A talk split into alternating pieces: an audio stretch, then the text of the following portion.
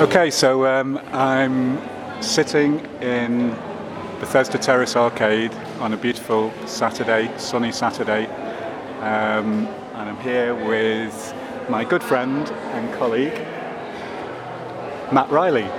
Um, hello, Matt. Hello there, Danny. This is funny, isn't it? Talking with a recording. Funny like a smell.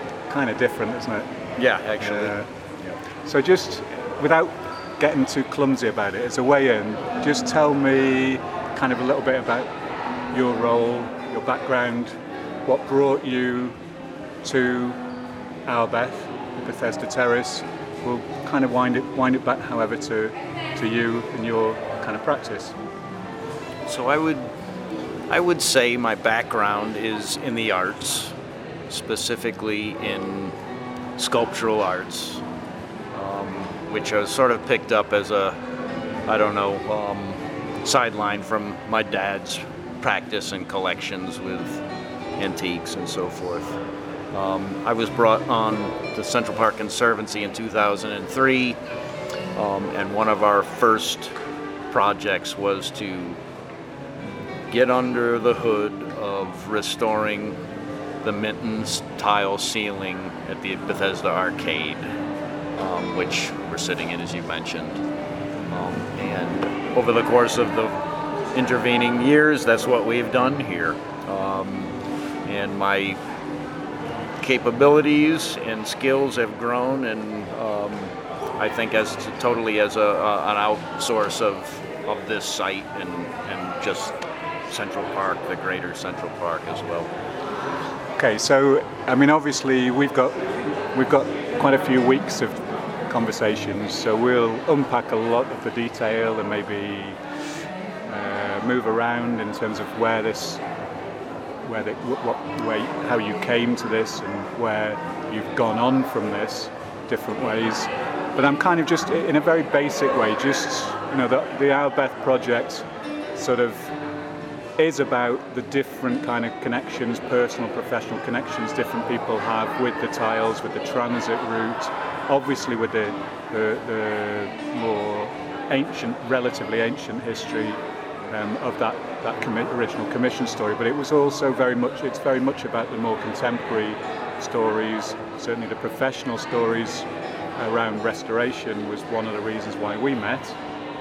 Um, and it's, and it's also about the personal connections that people have, so people will be able to hear the music. Carlos is beautiful music in the background, fabulous. You know, this is his place of work, but he cares about our Beth. You know, it's his Beth, and uh, I know you get him to look out for for my Beth, as you call it. Um, so just kind of with that in mind, I think just on a on a more yeah on a more personal level, what do you feel your primary connection is with with Bethesda Terrace, Bethesda Terrace Arcade, and the Minton Tiles? So, as you've mentioned, and I think just as you'll see the human energy, this is the center, the heart of the park. Architecturally, I think just socially. Um, if you enter the park, it's pretty certain you're going to end up here. And I don't know if it's magnetic or if it's just great design. You will be brought under the arcade and no doubt entranced by what you see here with these uh, spectacular, uh, I would say, Moorish inspired tiles. Um, we can go into all the numbers and we'll have lots of lots of time to deal with numbers and styles and um, how do you feel about this place? How Sorry do I to feel talk about over it? Yeah, how do you feel about it? I would say it's it's a it's a real it's a well, it's a source for me in, in the park. It's just a great place to be, like a magnetic center, as we sort of alluded to.